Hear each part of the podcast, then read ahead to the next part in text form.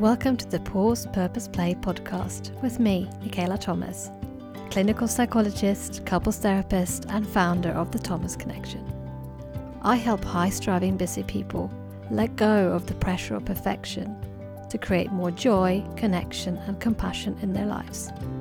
On this podcast, we promote balance over burnout through giving you the permission to pause, the curiosity to find your purpose, and the courage to play.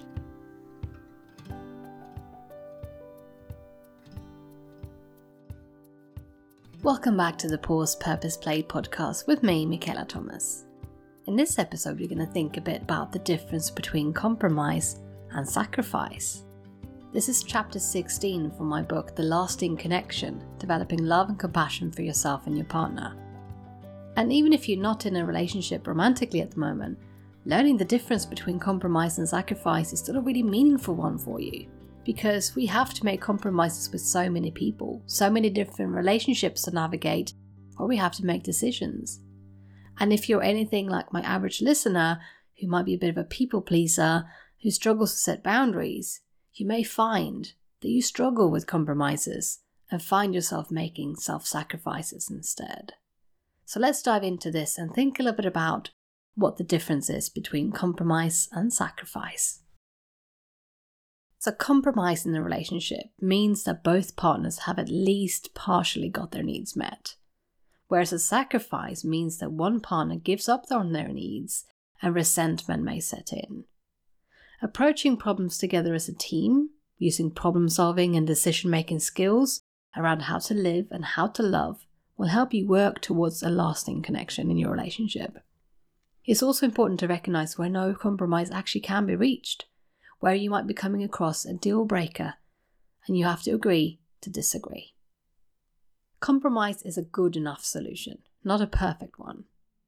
When couples talk about problems in their relationships, they often see the other person as the problem.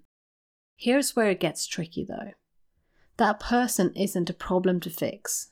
Instead, you need to see yourselves as a team who together solve the problems between you. Small problems left unsolved can be like those little termites that we mentioned before termites of unkindness and hostility. If there are enough unresolved problems festering in your foundation in your relationship, they can bring down your whole house. This is where compromise comes in. A good enough solution where both partners feel that their needs are at least partially met. And this is very different from the sacrifice, where one partner just gives in to the other and ends up feeling resentful. So I want you to think about that. What's getting in the way of you and your partner sitting down to resolve your problems with compromises? Do you recognize some of these common scenarios? A. Some couples just don't know how to resolve their issues. They literally don't know how to approach problem solving, how to generate solutions, how to evaluate the pros and cons of each solution, and then how to implement them. Some couples just don't know how to solve their problems. Or B. Some couples know how to problem solve, but they just don't do it. It might be that you're too busy with everyday life, or you get too anxious and overwhelmed by the prospect of another marathon sitting together, of hot emotions with your partner, hashing it through, or fear that you'll have to part ways over an issue that neither of you can compromise on. So, which one do you think that you are? A or B?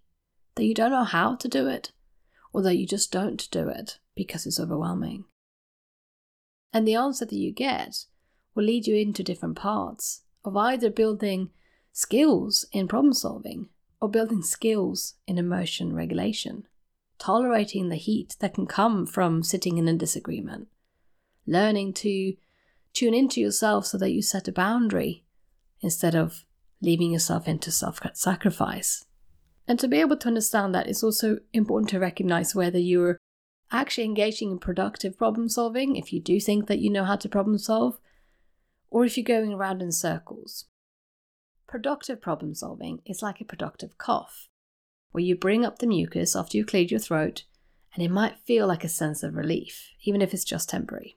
So you've worked through a problem, ah, there it is, resolution. Non productive problem solving is more like a hacking dry cough where you just feel really irritated and nothing comes up. You just go round and round worrying about the problem without coming up with a solution, or end up just having a go with each other without any resolution.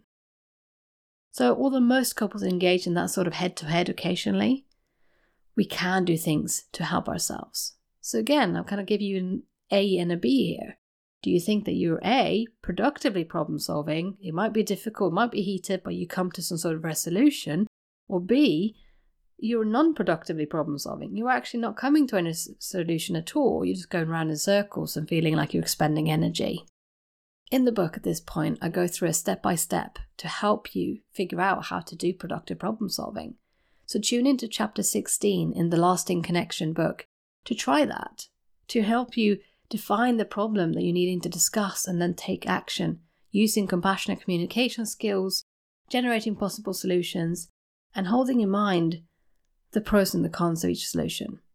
It can be really helpful to hold this question in mind when you do this. If a friend was telling you about going through something like this, what ideas might you have for them? If you can't give yourself the same advice, why might that be? And in the book, I also have a very concrete example of a couple, which I call the from the sofa section, where you can see it illustrated, and it can be a lot easier when we have a scenario painted with someone else, when we're not emotionally invested in their problems, so we can maybe see the steps outlined differently compared to if we were looking at our own problem situation at the moment. So, learning by observing can be really helpful. And it's really important that you do make space for decision making, that you help yourselves through problem solving so that you can make wise decisions. Otherwise, there's a risk that you're just sliding into decisions rather than deciding into them. One common problem for couples is that they don't make wise decisions together. Many find themselves just going down a particular life path and can't remember making a conscious choice regarding how they got there. It just sort of happened, they say to me, explaining how they came to start living together, got married, or had kids. It's if they were actually sliding into it, not deciding it. For example, a couple slides into living together because it saves money on rent rather than decides to move in together in this next stage of the relationship. And that couple might fail to consider the impact of sharing a space together and everyday life together and end up arguing because of not having negotiated boundaries and set up their living space properly before they moved in, not being aware that this is a transition into the next chapter. A couple who've been living together for years might end up getting married because it feels like, you know, the next step, or because it's expected in society. They slide past discussing whether they actually believe in the institution of marriage or whether they're ready for it at this point of their relationship. Another couple starts a family, and one partner ends up taking more responsibility for the management of the children than the other. Was that a conscious decision? Was that discussed? Did they negotiate this when they fell pregnant and understand the impact it would have on each partner? And the answer in a lot of these cases that I've outlined is no. Most couples don't consciously decide how they will live their lives together in a way that feels fair and meaningful for both partners.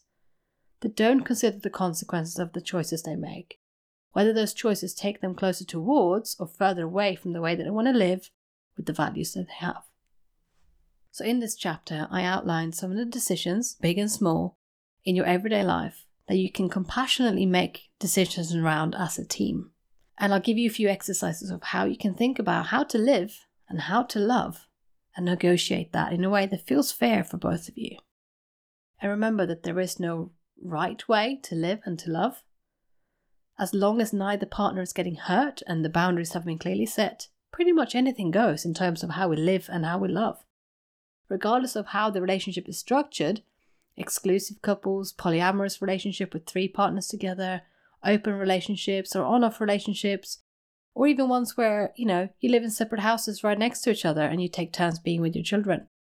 As long as you have consciously taken kind of the steps towards those decisions around how to live and how to love, if you've made those with compassion and consideration of each other's needs, it's right if it's right for you.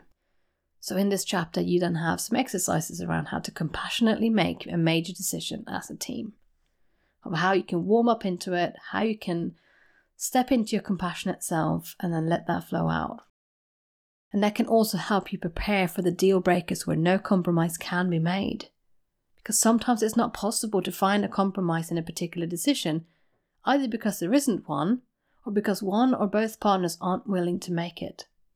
If it fundamentally goes against what you believe in, or against your values to the point where you couldn't live like that, you're looking at a sacrifice you're not willing to make, and it becomes a deal breaker. If you found this helpful, you can take a deeper dive into this in the book, The Lasting Connection, or get this explained to you in a more accessible way through videos, exercises, downloadable worksheets, in a step by step fashion over 12 weeks in my course, The Compassionate Couple. If you're interested in the course to see if it's right for you, you can also book a free call with me. Jump onto the website, thethomasconnection.co.uk forward slash the compassionate couple and see if the course appeals to you and your partner. You can then scroll down to the bottom and reach out to me to book a clarity call to see if this is right for you. And I really enjoy doing these little short episodes talking about couples and relationships based on my book. If this is not for you, then think about how would this apply to other relationships in your life. Like I said in the beginning, if you're likely to self sacrifice and bend over backwards for other people on things that fundamentally don't feel right for you, you don't feel that sits with your value system, be curious of how it leaves you feeling. And what does that do to the relationship with the other person? How do they start to see you and perceive you? What happens to the dynamic between the two of you if you constantly make sacrifices you're not willing to live with? Do you feel resentful towards that person? Do you start to feel annoyed by them? Maybe you start to drift away from them. So just think about how different it would be if you stood up for yourself a little bit more and said, actually, that's not quite a compromise for me. A compromise for me would be this and that instead of those kind of things that you're describing. So hold that in mind, dear listener. And until I speak to you next time, please do take care of yourself.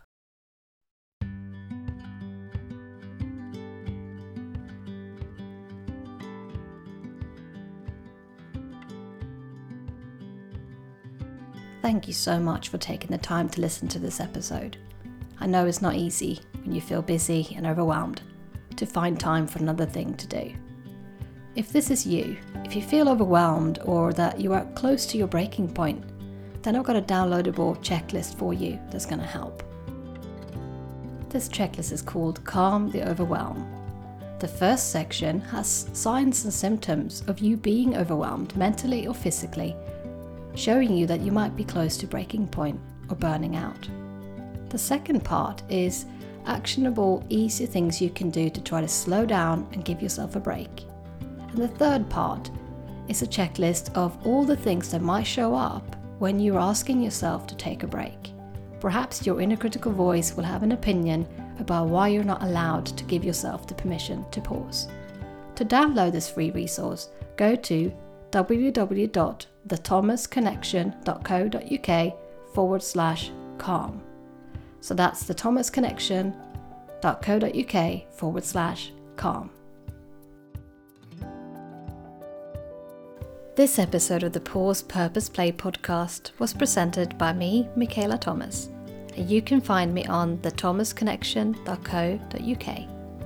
And because great work rests on having a great team, this episode was kindly edited by Emily Crosby Media.